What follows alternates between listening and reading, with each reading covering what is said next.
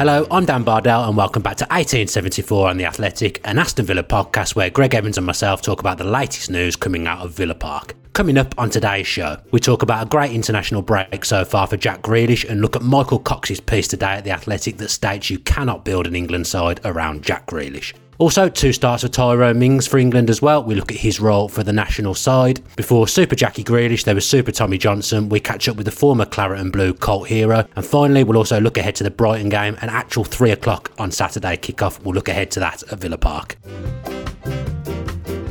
Greg Evans joins me as ever. Greg, in the midst of some lockdown annual leave, I've got to say your, your timing's been excellent throughout with annual leave this season. yeah, there's, there's, no real right time to have a week off at the moment. It's quite strange.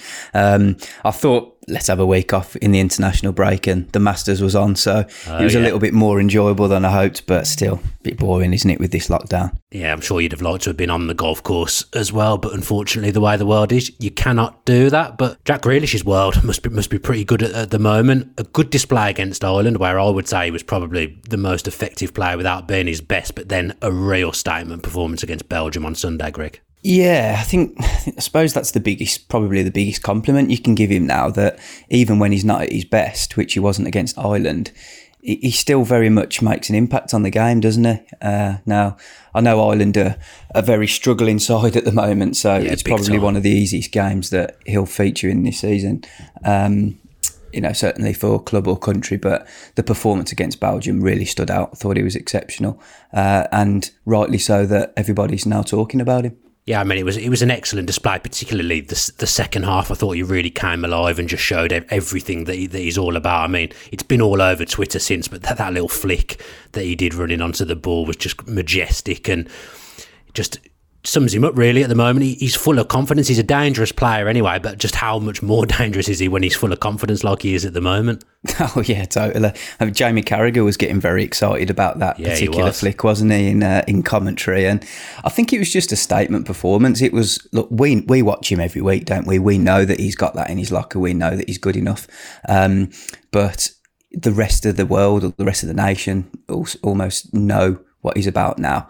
Um, I like the way that he's just so fearless now. He seems to be driving at defenders uh, in, in, a completely different way that he was previously, and, and, he seems to have got even stronger. The, you know, the way he brushed Hector Bellerin off the ball against Arsenal, and it was like that in some of the uh, challenges that he was up against in the Ireland and Belgium game as well. It feels like he's taken his game onto a, onto a new level now, and, and I think also he's taken a little bit of the constructive criticism on board as well. You know, Graham Souness was particularly scathing of him. I think um, you know when when he said that he doesn't release the ball quick enough. I, you know, I thought that was a little bit harsh, but it does feel like watching his game now that that Grealish has taken that on board a bit because he doesn't hold on to the ball as long as he maybe used to. Yeah, and Gareth Southgate has. I mean, Villa fans have obviously got a bit of a problem with Southgate. I can see why why that is. I mean, me personally, I, I like Southgate. Got got nothing against him, but you look around to the interviews that were in the last few international camps and the interview that Southgate did after this Belgium game, talking about how he's moved at the pecking order and how much of a good game he had. That's got to be positive because Southgate now, it feels like he, he kind of has to play him. Yeah, I mean, look, you, you can't you can't avoid him forever, can you? If he's continually playing well for his club, putting in the kind of performances um, for his club in training. Uh, and you know, some of the some of the England players came out this week and said how impressed they were with Jack Grealish, didn't they? So that's clearly a sign that his teammates rate him very highly. Um, and the coaches, as well as Gareth Southgate, will be watching on, and you know that they can see that this is a player really at the peak of his powers at the moment. So he should be playing and. Um, admittedly, yeah, he had to go and do it against one of the better nations. And, you know, what better nation to do it against than Belgium, who are ranked number one in the world. So there's nothing really else that, that Southgate could have said, is it? You know, if, if, if he'd have said anything different, you, you would have been really questioning, you know, he, what, what he was going on about because everybody in the, everybody who watched the game could see that, that Grealish was the best player on the pitch on the day. Yeah, and at the time of filming this podcast, it sounds like he, he may get another start against Iceland as well, which is it's a far cry from the last international break where he got that one appearance, then we didn't see him again. For him to start all three games again, that's a big statement, and it's a credit to Jack for how well he's done, isn't it? Yeah, look, it's great for Grealish. He'll, he'll, he'll love that. You know, he wants to be a part of every single game. Um, you know, the real competitive games are the most important ones, of course, uh, but he, he wants to be playing every England game possible, and, and he backs himself to to be able to recover quickly enough to play in all the games for, for club and country. Um, you know, there will certainly be some Villa fans hoping that, England would just wrap him and Tyrone Mings up in, in cotton wool at the moment because the pair of them have both done it for the country, really. They've both performed quite well. Um, you know, they're, they're, almost not necessarily needed to make an impact against Iceland. And, and some Villa fans will have their eye on Saturday's game against Brighton. But, um, you know, the two of them are very fit boys that they'll back themselves to to recover in time. Um, and, and let's hope if they do both feature, then then they then they do the nation proud again. Yeah, I just want to ask you something. I mean, I'm sure you won't have the answer to this. It's it's, it's an opinion based question more than anything. But if we look back to a year ago, I mean, we were doing it. All the Villa fans were doing it. We were clamouring that Jack got an international call up. And to be fair, I think probably a year ago he should have had a call up. But do you think if he had got that call up a year ago, do you think we'd have been seeing the, the level of performance that we're seeing now in an England shirt from him? Mm, probably not. I, I think he's taking his game onto a new level. I mean, it's the way he drives at defenders now. And he wasn't doing that as, as effectively 12 to 18 months ago. Um, and he's playing with so much confidence as well. You know, the goals and the assists for, for Villa last, uh, the back end of last season and, and, and the start of this season mean that he's just full of full of life, full of confidence, and, and yeah, nothing's phasing him. So I think when you've got a player at that at that level, that's how they go on and perform well. And probably not a year ago, to be honest. I mean, where where were we at a year ago? We were looking at probably it was around about the Arsenal game, wasn't it? Arsenal losing to Arsenal was that September? October? No, it was even later, wasn't it? I remember us losing to Man City in November. We lost to Man City 3 0, where he was quite good in the first half. I think it was nil nil at half time, and then Villa chucked it away straight after after half time, as, as they did quite often with, thing, with things last season. But I think you're right in that we thought his level was high then, but his level now is just on a, on a different scale. Every time you think he doesn't have another level to go, he's, he's hit his peak. He, he, finds something else, and it's frightening to think that he could actually go up a few more levels. Really, isn't it? With the now the experience he's getting on the international scene and taking on the best in the world. yeah, totally. I mean, you know, the people that watch Villa would have watched those two games against um, Ireland and Belgium and thought that was Jack playing well, but he wasn't at his best, was he? I mean, we know there's another gear in him there. He's played better than he did um, in the two games for Villa. So that's what's even more scary. And opponents watching on won't like to hear that. And but I think I do think the biggest the biggest compliment for him is that he's continually improving, isn't he? You know, every season he seems to be getting better and better, and um, you do just wonder how far he can go now. Yeah, because uh, something that was levelled at him, certainly in the Championship, probably not as much so since Villa have returned to the Premier League, was his, his goal and assist output. And Southgate spoke about his goal and assist output as well. And when Jack was interviewed after the game, he was talking himself about he didn't get any goals or assists that seems to be a real driver for him now, doesn't it? The fact that he wants productivity, he wants to see his name on, on the stat sheets for goals and assists. Yeah, he's really motivated by that. Um, I think he shoots on sight now, whereas before he used to take one too many touches. Um, I mean, you, you, could probably argue that, that the Leeds game he, he didn't shoot, you know, sooner um, when he had that mazy run from the halfway line. But I think in general now he gets his shots off quite quicker, um, and that's why we're seeing an upturn in his fortunes in the in the amount of goals that he scores. I always thought the assists tally was a little bit unfair because I generally felt that most um, Villa goals came through him anyway.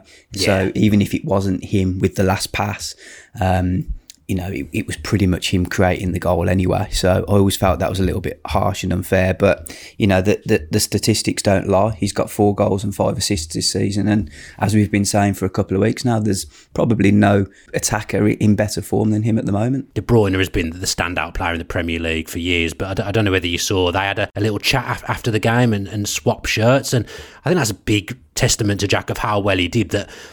I mean, um, England, sorry, have gone to Belgium, lost but Kevin De Bruyne isn't the player that everyone's talking about. Literally everyone, even the Belgians, are, t- are talking about Jack, and I think that's a Kevin De Bruyne is his, here. I think that's a massive thing, and that's again something that will give him even more of a confidence boost. Not that he needs it at the moment.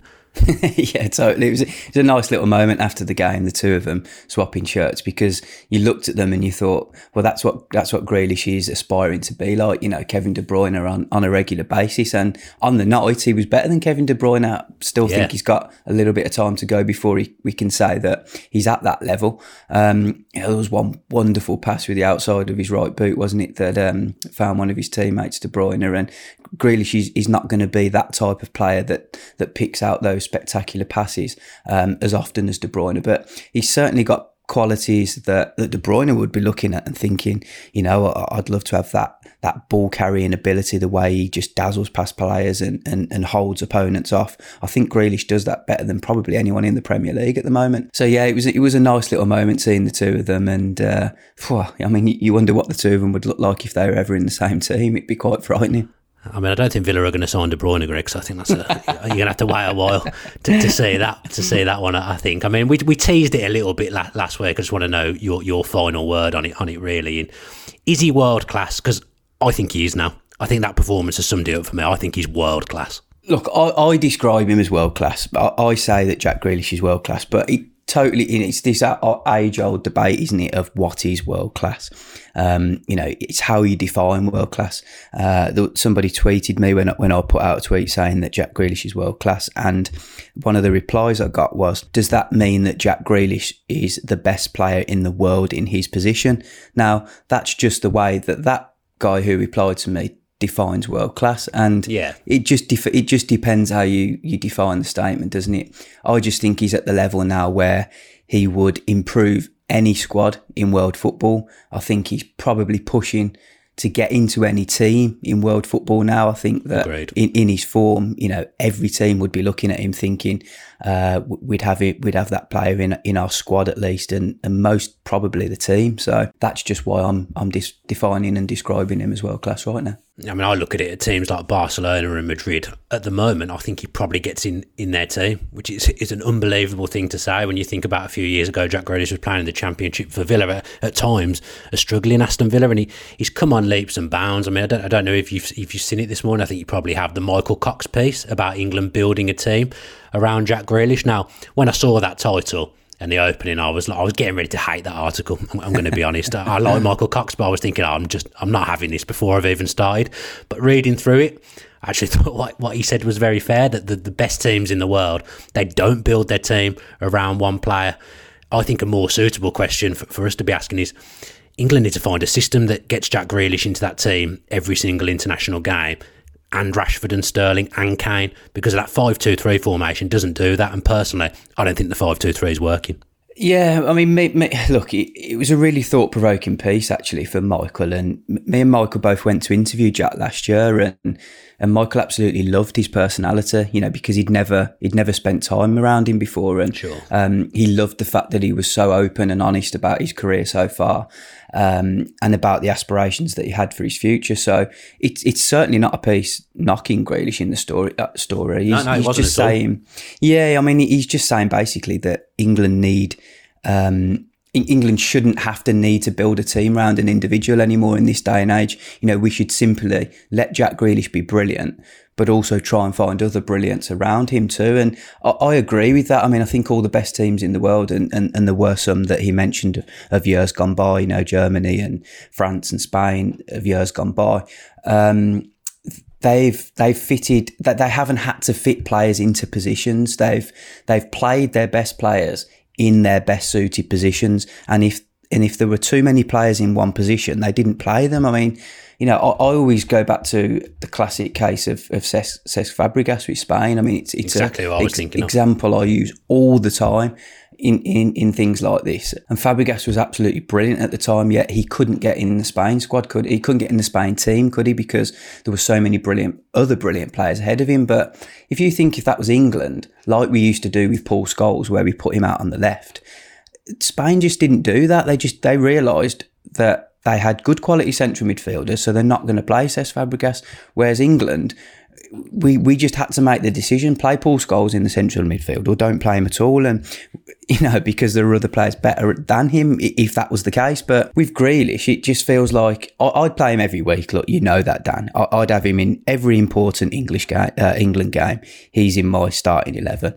But I don't see why we can't have a couple of wingers, either Sancho or Sterling and Rashford, two out of the three, uh, either side of him and then um, Kane up front. You know, as, with Jack as the number ten, I, I don't see why that isn't an, an, issue. And and the whole building a team around someone. Look, it's 2020 now. For a team to be successful, there needs to be brilliance all around the team.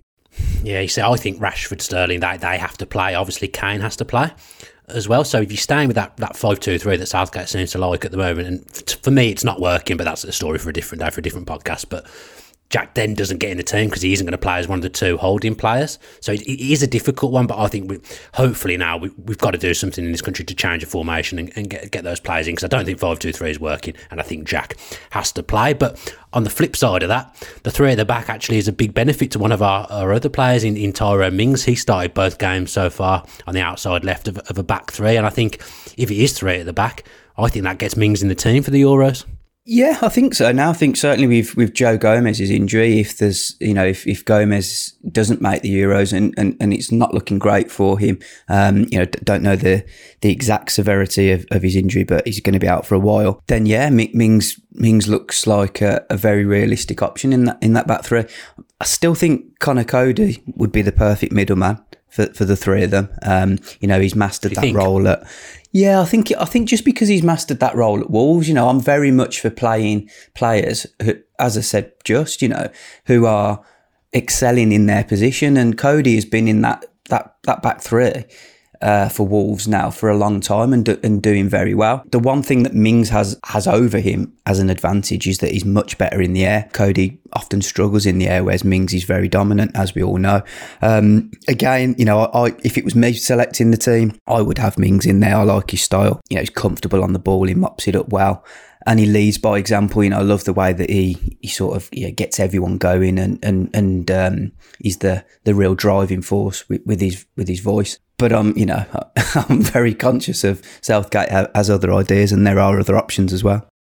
Yeah, I think one massive advantage that Mings has over the other centre backs in the in the England fold is that just simply the fact he's left footed. If I'm picking a football team, if you're playing three at the back, the guy on the left hand side of the back three, for me, has to be left footed. It doesn't work any other way. Yeah, totally. I mean, we're so short on left left uh, left footers, aren't we? The the game yeah. before the Ireland game, uh, I think it was the Belgian game England played b- before that, was it? Or Belgium or Denmark, was it? I remember looking down the squad or the team, and I don't think there was a left footer in the in the starting lineup. And I no, thought, worrying. I mean, it's just amazing. How have we not got a left footer in, in the England starting eleven? Uh, it was incredible. I mean, there, there, might have been one, but you know, if very, you know one or zero, no, I think you're right. I don't think there was. Yeah, I mean it's incredible, isn't it? So yeah, that does work in Mings' favour. Um, he's obviously played as a left back in, in previous years as well at, at, at some of his former clubs. If injuries continue, his Villa teammate Ezri Konsa might squeeze away in there if he continues performing the way he does. Um, and, and, I totally get your point with the with the left foot and right foot. You know, Dean Smith's very big on that. He hates playing two defenders with the same foot. You know, he wants one with the left foot, one with the right foot, and that's why it's working quite well for Villa at the moment. I think. Yeah, I think Konsa's got a chance. I think that's a, a, valid point that you've come up with there as well, because he's he's gone the route that the England setup seemed to like, in that he's played for England in the in the younger ages, and Southgate seems to favour that, doesn't he? He likes a player that, that's come through the ranks, playing all the different levels for England, and Konsa's played in tournaments for the under twenty ones, I think as well. So I think he, he holds an advantage in trying to get in the squad because of that, and the fact that Villa are defending well in general, and Villa are a good side in the Premier League as well. If you had to put money on it, who would you think would be the next Villa player to get an England call up? Oh. Um, I think he's probably got to be Konsa, hasn't it? There aren't many other options. Um, I've written a piece on, on Matt Cash for, uh, for, for, for Wednesday, it's published on Wednesday, and. Yeah you know, I, have spoken very highly of how well he's performed this season. But if you look at the English right backs that he's got to beat, he's currently got Kyle Walker, Trent Alexander Arnold, Reece James, Aaron Wan-Bissaka, oh, James yeah, Justin, ridiculous. and Kyle Walker Peters. You know, that's six defenders that are all sort of in the reckoning. Um, and, and you just think that, you know, there's not really room for another one in, especially when Wan-Bissaka can't even get in the, the squad. So I think if, you know, I think if you, if you ask me who's, who's got the best chance, it's probably going to be Konsa just because of the fact that Villa are defending very well um, at the moment. There's not too many other options at centre back, and, and, there's a couple of injuries at present. Um, and you know, as you say, Konsa has come through that that route of, of playing for the younger younger age groups and, and building his way up. And look, you know, he, he seems to be developing very well, doesn't he? He's, he's now a year and a half in the Premier League and seems to be getting better every week. So that's a good sign. And he's very young still. Yeah, shorter left backs as well. I think Matt Targett's on good form at the, the moment. You've alluded to the, the, lack of left footers. I think Ross Barkley will be looking to, to force his way in back into the England setup as well. He was a regular starter under Southgate last season as well. And then you've got you got Watkins banging in the goals as well. Although I think there's a few players ahead of him in the pecking order at the moment. It's, it's exciting. There could be a few Villa players in the next England squad. Yeah, it is very exciting. I think Barkley's also another one um, who, who, certainly got a chance. I mean, that's the, the, the not the sole reason, but one of the major reasons that he moved from Chelsea to Villa for this season because he wanted to play regularly and get back into the Euro squad. So um, if he continues play, linking up well with Grealish, then he's got a very good chance as well. Looking for an assist with your credit card but can't get a hold of anyone? Luckily, with 24 7 US based live customer service from Discover everyone has the option to talk to a real person anytime, day or night. Yep, you heard it right. You can talk to a real human in customer service anytime. Sounds like a real game changer, if you ask me. Make the right call and get the service you deserve with Discover. Limitations apply. See terms at discover.com slash credit card. Now we've got time for something a, little bit different. Greg and myself caught up with former Villa forward Tommy Johnson a, a, few weeks ago, someone who personally I'd wanted to talk to for ages, and I utilised the name of the Athletic to get that through the door. Greg, good interview, wasn't it? Good to speak to Tommy. Yeah, really nice guy. He's obviously still in football with Blackpool as the head of recruitment, um, and he loved his playing days at Villa and Celtic. So it was great to hear from from him about some of his memories. Brilliant chat. And I started off by asking him about an eventful post-season trip to the Caribbean. I think it was part of the deal, which uh, Yorkie, when Yorkie signed that we had to go over uh, and play in Trinidad and Tobago and then Barbados. We had to play a couple of games, obviously, but you know, being end of season and we are a bit worse for wear. So I think we were out one one night and uh, we were walking home with uh, after God knows how many bottles of Carib, which was the local brew over there. And then uh, I think Tails got chased. Someone was trying to mug him. And then he pulled his hamstring while he was doing it, so he couldn't play in the game. I don't know if he's actually mentioning this to you, but oh, it was hilarious. And then on the morning, I think we were leaving. What was it? He was worse for wear. We were, I think we were leaving either to come home or to fly to Trinidad or something. And uh, he had his sunglasses on. I think it was seven o'clock in the morning, walking through the hotel with his cap on backwards and his uh, sunglasses on just to hide hide the bags under his eyes because he'd been out all night. but the hamstring one's hilarious because he said he was just trying to run away from this bloke and he was going to mug him, but and then he just tore his hamstring. I don't think the gaffer was too impressed. Yeah, I was just saying. I mean, there must be endless stories like that, Tommy. I presume you could have got away with quite a lot more things than probably you could do now you know, with oh, social media and yeah. everyone having a, a, video camera. It is totally different, but that's football nowadays. That was they were probably worse in the era before me for drinking yeah. and going out, you know, and it carried on in our era. But that was the normal, Greg. It wasn't. We, we weren't doing anything out of turn, but that was just the way football was at that time.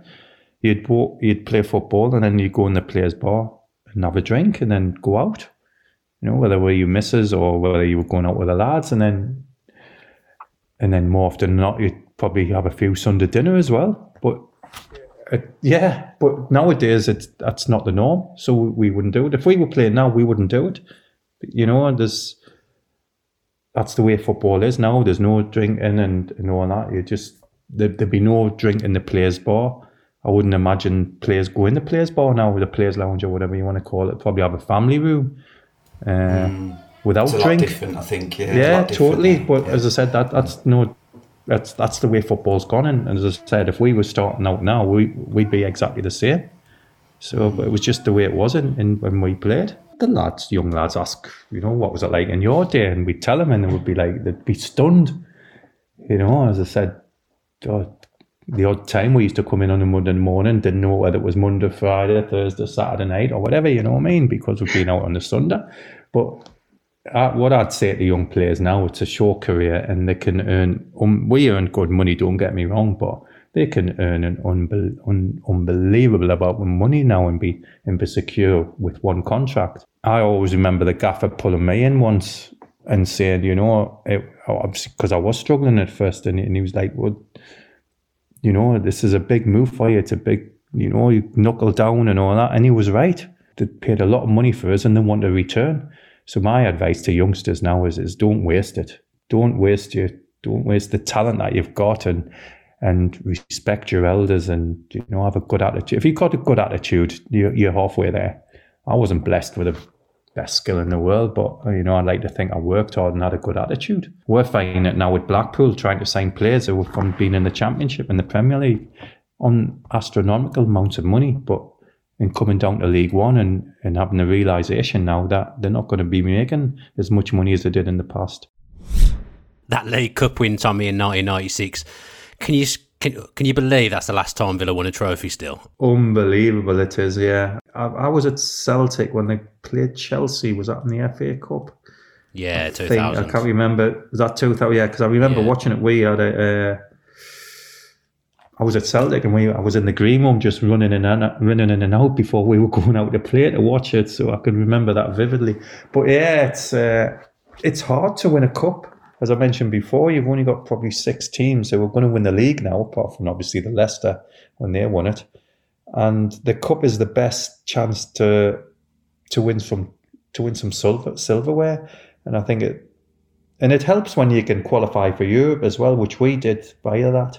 But there's no better feeling, you know. I know the clubs change the squads now, you know, for cup games and all that, and you can see why because the money's so to stay in the Premier League is so much and so vast that that's their priority. Which, but you know, there's no better feeling, you know, going out to Wembley and you know that's the two three seasons I was there, you know, semi final of the FA Cup and then winning the League Cup as well. You know, it's uh, people still talk about it now. You know, I was fortunate, obviously, when I went to Celtic to win league titles and trebles and cups and that as well. But for most players, they don't they don't win anything, you know, win any trophies. They can have all the money in they want, but you know, I was never money orientated. But you know, I've got me like, for example, England caps, under twenty one caps, and, and me medals from from when I played, and you could give me as much money as you want. It doesn't matter, you know. I've got the trophies there to show and the medals to show for it. But that season was brilliant. The League Cup, you know, we uh, the semi final games against Arsenal were um, but especially the one at Highbury was unbelievable. You know, 2 0 2 0 down after 20 minutes. Bergkamp scores an absolute havoc. And then, you know, we just got back in the game and Yorkie got us back into the game. It was it was a ding dong battle. You know, it was uh, cut and thrust, end to end. Great goals and a great game. You know, and, and that was a good Arsenal team at the time. You know, bones about it. And they were probably favourites to beat us. But uh, we held out at nil nil. I think it was nil nil at home and you know we got through to the final and you know the whole week leading up to the final was brilliant you know doing interviews you know i was fortunate. I, I got injured at ipswich six weeks before. I tore my thigh muscle and uh, i was just desperate to get fit for the final and i trained the day before. That was my first training session. Oh really? And yeah i so i was it was touch and go whether i would make it. And the gaffer i think we had three subs at the time. And the gaffer put us on the bench which was brilliant. I still hammer him now for not putting us on, to be honest, you know, because we're 3 0 up and I think we're not going to lose it now. So that's my only gripe with the gaffer. but I was delighted, like I, I, was on the bench, you know, and the, and the celebrations after. Uh, we stayed in London, all the families and friends were in a hotel. And then, not forgetting, we've got an FA Cup semi final the week later. So, and you yeah. go back to the drinking culture, oh God, we were absolutely hammered. Rightly so, you know, with the celebrations. Uh, but then you forget we play in Liverpool a week later at Old Trafford in the semi final. Is that why we were 3 0 down quite quite early doors in that game because of the celebrations? Robbie, I, I, think Robbie Fowler might have had something to do with that, not the way we played. No, uh, no, they were just the better team on the day, weren't they? Yeah, yeah, definitely. So that was definitely a good time. We're going to move to a, a sad time now, something that really upset a 12 year old Dan Bardell. It's that time when you left the club, Tommy, and I don't think I've ever spent time with Brian Little and not mentioned him selling you. So we've got a little audio clip here of him talking about why he let you go. I actually think transfers have been a problem since 1997 when you sold Tommy Johnson. Would you agree with that? Discuss. I'm going to step away. Tommy Johnson is probably my, my favourite, well, one of my favourite footballers of all time. Um, and I owed it to him to be playing football regularly, and I've said this to you before. Yeah, when I got a call off Celtic, it, uh, and it was like I think it was one o'clock in the morning. I don't know whether the manager had been out and, and just got in and thought, right, I'm ringing Brian Little. but, but I was fast asleep in bed, in all honesty, and I'm going, yeah, yeah, and and and, and it, but straight away, as soon as it came through, I thought, I've got to speak to Tommy. I owe it to him. You know, he was brilliant for me. Um, he, he despite and he played a lot of games, but but a lot of the times I would play with the three midfield players, so you know Draper, Townsend, and, and Taylor combination.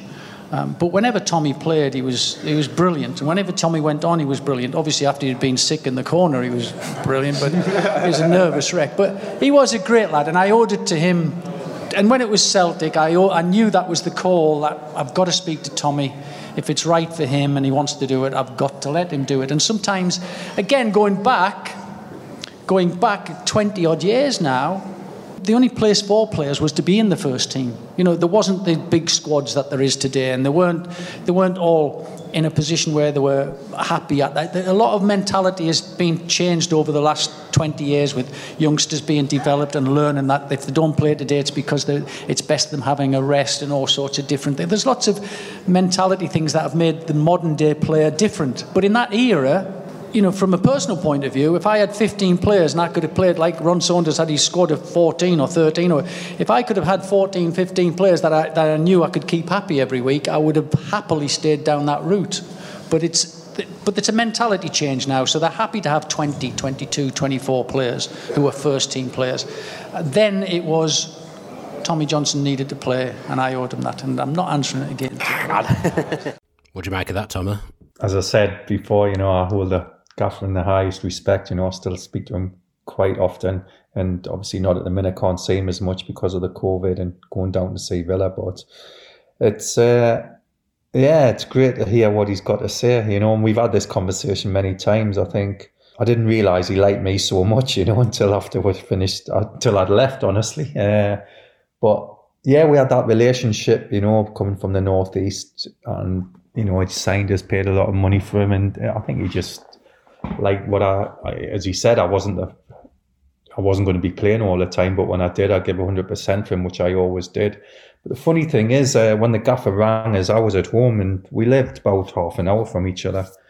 And I went over with my agent. He hasn't mentioned that, and we sat in his house just talking for hours. And he always said, he, and, and he said in his interview, he says, I had to tell you, you know, out of respect for you because I love you so much and what you've done for us and all that. And he, uh, so we just sat down for hours and hours talking football. He says, I don't want you to go, but as you've heard, you know, I've got to tell you, Celtic a massive club.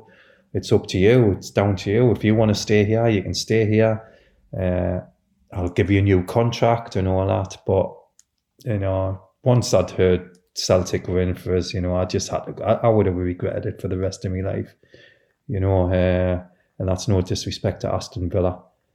Uh, I wanted to play regular, and the gaffer's right. It is different nowadays, but the respect I've got from for first and foremost signing us, you know, wanting us to be part of his team, and then actually ringing us up at home and saying, "Come on, I need to speak to you about something." I thought, "Oh my God, what have I done now, Gaffer?" You know what I mean? Come round to my house, I think, "Oh, it was like being in going to the headmaster's office." I thought I'd done something wrong. I said, "Oh, I'm sure I've been all right." And when I went round, we just sat down and talked, as I said, talk football, and and it was a decision that, that I made, and in the end, it turned all right with my Celtic career. But I think, I, yeah, I would definitely would have regretted if, if I hadn't have gone to Celtic. Uh, as I've already said, I loved my time in Villa. I wasn't a regular, and as you, as the gaffer said, and we've just mentioned, you want to play football. All I ever wanted to do was play football. you know, and, and it wasn't going to be happening on a regular basis at Villa. Uh, it was a decision, a massive decision for us. There wasn't many teams I would have left Villa at that particular time to go to, and unfortunately, Celtic was one of them where I, I had to make that decision, and you know, it, it was the right decision. Well, it's been great to talk to you today, Tommy. As I say, that, that decision left me very upset, but you've made up for it today by talking to us. Sorry, was, I, it's all right, mate. I was given a derogatory nickname to call you by Tails as well, but I've said no. I'm, I'm not going to do There's, that. So. Uh, oh God, carrot. That's what they used to call us. There's probably something else. He it? wanted to say milk bottle said hello was what he wanted milk me to say. That's because of my lovely tan. I thought it might be something to do with that, Tommy. But all the best. Thank you, Dan. Been a pleasure. Thank you for some great memories as well, and uh, I hope they'll have a great season. Looking for an assist with your credit card, but can't get a hold of anyone? Luckily, with 24 7 US based live customer service from Discover, everyone has the option to talk to a real person anytime, day or night. Yep, you heard that right. You can talk to a real human in customer service at any time. Sounds like a real game changer if you ask us. Make the right call and get the service you deserve with Discover. Limitations apply. See terms at discover.com/slash credit card. As you've probably heard by now, we've teamed up with BetMGM this season. We'll be using BetMGM lines to make all of our picks, and we'll have special offers for our listeners each week. If you haven't signed up for BetMGM yet, use bonus code The Athletic, and you'll get a one-year subscription to The Athletic, plus up to a $1,500 first bet offer on your first wager with BetMGM. Here's how it works. Download the BetMGM app and sign up using bonus code The Athletic. Make your first deposit of at least $10. Place your first bet on any game and claim your voucher for a one year subscription to The Athletic. See BetMGM.com for terms. U.S. promotional offers not available in D.C., Mississippi, New York, Nevada, Ontario, or Puerto Rico. Gambling problem? Call 1-800-GAMBLER. Available in the U.S. Call 877-8-HOPE-NY or text HOPE-NY 467-369 in New York. Call 1-800-NEXT-STEP in Arizona. 1-800-327-5050 in Massachusetts. 1-800-BETS-OFF in Iowa. 1-800-270-7117 for confidential help in Michigan. 1-800-981-0023 in Puerto Rico. First bet offer for new customers only in partnership with Kansas Crossing Casino and Hotel. Don't forget, if you haven't signed up for BetMGM yet, use bonus code The Athletic, and you'll get a one-year subscription to The Athletic, plus up to a fifteen hundred dollar first bet offer on your first wager. I'll tell you what, I've given Brian Little some stick over the years, Greg. When, when I've seen him about Tommy Johnson, he, he upset me a lot as a youngster. I think that may be one of the first times I cried as a Villa fan when, when a player left. Actually, really, Dan. Has there been many others since then? I think there was a, there was a few years in a row when, when players kept leaving, wasn't there? I remember Staunton going one one summer, then Yorke went the same, ended up going the, the same summer, I think, as well, and then Bosnich the summer after. So there was a, a time when a young Dan Bardell was very upset, but over the years you get used to the, to the heartache, don't you? And I'm, I'm more than used to players leaving now, although obviously we were getting ready for Jack to leave, and that didn't happen. So yeah, the tears have been held off for a few more years. Hopefully, let's look forward to the Brighton game now. Now they've got off to a difficult start, Brian. Every time I watch them, I'm impressed by them, but their points tally is pretty mediocre so far, Greg. Yeah, they're quite easy on the eye, aren't they? But as you say, it's been a difficult start for them. I've seen a couple of their games. I watched the the, the, the close defeat to Man United where oh, they should have won that game. Yeah, I think the, the Woodwork three or four times. Um, yeah. you know, and, and United got a couple of late goals. So look, they've been beaten by the bigger boys, Chelsea, United, Everton, I think as well. Um, but they have been a little bit unlucky. They just need to start taking their chances, really. And I, I think they'll be all right from there. There's certainly worse teams in the division than them. Um, but if you're Villa, you're looking at this game now thinking, if you're really serious about finishing in the top half, it's a game that Villa have to go and win yeah, it's a massive chance to get consecutive victories and build some momentum again. Because you did kind of feel like we lost a bit of momentum with the two defeats, even though we'd still had an excellent start. But to get another run of consecutive victories would be massive, and it just would stabilise us really in and around the top six, which which is massive even at this stage of the season. Yeah, it's mad really that we're, that we're saying that, isn't it? You know, stabilising around the top six because it, it's it's I think we're still getting a little bit carried away because it's not a, an in-house expectation to to finish in the top six, even though Villa are there now and potentially could go top of the league if Chelsea don't win on um, in the early game on Saturday, and then Villa go and beat Brighton. They'll go top of the league, which will be you know it, it might only be for a short period, but it'll be an incredible achievement after eight games um, and with a game in hand. So I think we've still got to at this point in time, because it's still very early into the season, we've still got to just remain a little bit grounded, not get too carried away. Um, a quick look down the run up towards Christmas, it looks very favourable for Villa. Um, but unfortunately, that's where the troubles begin, isn't it? You know, Villa must not expect to beat the so called lesser lights in the division just because they've seen off some of the bigger boys. Um, I think they just need to remain grounded. I know it's a very very boring cliche, but just literally take each game as it comes, um, and not become almost the Wolves of last season, who were exceptional against the big boys, but then struggled against some of the lower teams. Um, now, I know Villa have obviously beaten Sheffield United and Fulham already, but the defeats to Leeds and, and, Southampton maybe just put things into perspective a little bit. I think I, I, do really think this game against Brighton will will give us a good, clear indication of where Villa are, and and if they do win, um, it will just take them nicely into the next few games, and then maybe towards Christmas time we, we could we can start getting a little bit excited if the results continue. Yeah, I mean, it's, the fact we're even talking about it, it is massive. I felt in a good place going into the into the start of the season, but I've got to be honest, I never expected a start like this. I wasn't expecting to absolutely trounce Liverpool. I wasn't expecting to rock up at the Emirates and win 3 0. So it's been an amazing start you should be on the football cliches podcast to be fair with some of the, some of the stuff you, have said there. But you, but you're right. You do have to you do have to take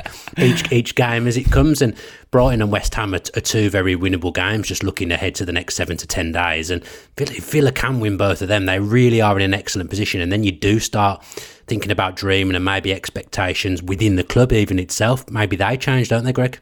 Yeah, well, yeah. I mean, look, you know, if they win the next two games, that's that's seven wins out of nine. I mean, you know, it's almost bloody title contending for them, isn't it? It's it's incredible, really. But um, yeah, I, ju- I just think I just think Villa fans and you know and, and the team need to remain grounded because that's when the troubles can start to creep into you know creep into things because um, it's been a great start, but it's so easy to lose a couple of games in the Premier League. I think the biggest um, the most impressive thing about about Villa this season is, is going and winning that game at Arsenal because if they'd have lost three on the bounce, you then start to worry, don't you? You start to think, well, when is this losing streak going to end? And I think that was a real, um, a really, really important performance, not just because they beat Arsenal, who are still recognised as an elite team, but the fact that they got back to winning ways. And yeah, if they can, if they can put a couple of, of wins together, then yeah, who, who, who knows how far they can go. Yeah, I mean, obviously we've talked about international football a fair bit in in this podcast. Some Villa fans want Villa players to, to not play for their countries because they want them to be fresh for Villa. Me personally, I like it if our players are getting recognition because it, it, means they're doing well. But what do you make of all this all this COVID stuff now? Because obviously players are coming back from international duty. I think I think Doherty has come back and has, has got COVID. I think I've just seen on social media like players are coming back from international duty. Salah's picked up COVID as well. Like fingers crossed Villa don't have any issues like that going into the Brighton game. You're just hoping for the best, aren't you? Hoping that none of the players contract this this horrible virus. Um, I mean, with the protocols in place, you'd hope that they would avoid contracting it, but so many players and teams have been affected. It's hard to it's hard to know really. It's hard you can't you just can't plan for it. You just have to um, you know wait and see and hope hope for the best. Um, in terms of England's international players, yeah, as as I mentioned earlier in the pod, you know I think that some Villa fans will be looking at, at these next few days, hoping that England do wrap Grealish and Mings up um, and hope that they don't pick up any injuries because the problem Villa have got is if they pick up one or two injuries, there's not much in reserve to come and replace them, and, and you feel like they're very, going to be severely weakened after that. I mean, McGinn's had a very busy schedule with Scotland, hasn't he? Luiz and Martinez are away in South America, Trezeguet and Traore out in Africa, so um, you know that Dean Smith will be uh, hoping that they all come back unscathed, and and um, if Villa can name the same starting team for the game against Brighton as they've done in, in previous weeks, uh, they'll fancy their chances. Yeah, almost forgot to, to mention Scotland qualifying for, for, the Euros, but with John McGinn part of that setup, absolutely massive for him. How, how pleased are you for McGinn? Yeah, fantastic. You know, and, it, and it's it's it's a great achievement for McGinn because you know he's on this incredible journey himself that that we sometimes forget as well. You know, it was only it was only four or five years ago that he was getting rejected. I think it was five years ago that he was struggling to find a club. You know, he was at St Mirren and and didn't know where he was his career was going. He, he admitted that he didn't think he was good enough for, for any Scottish Premier League club to co- uh, to come and take him. Hibernian did did in the end, and he helped them to promotion, and then uh, you know t- to win the cup, and then Villa signed him, and then Villa got promoted. Then he had a good season in the Premier League, and he look you know now he's on the verge of being in a team that's that could potentially top the Premier League table, albeit for just a short period.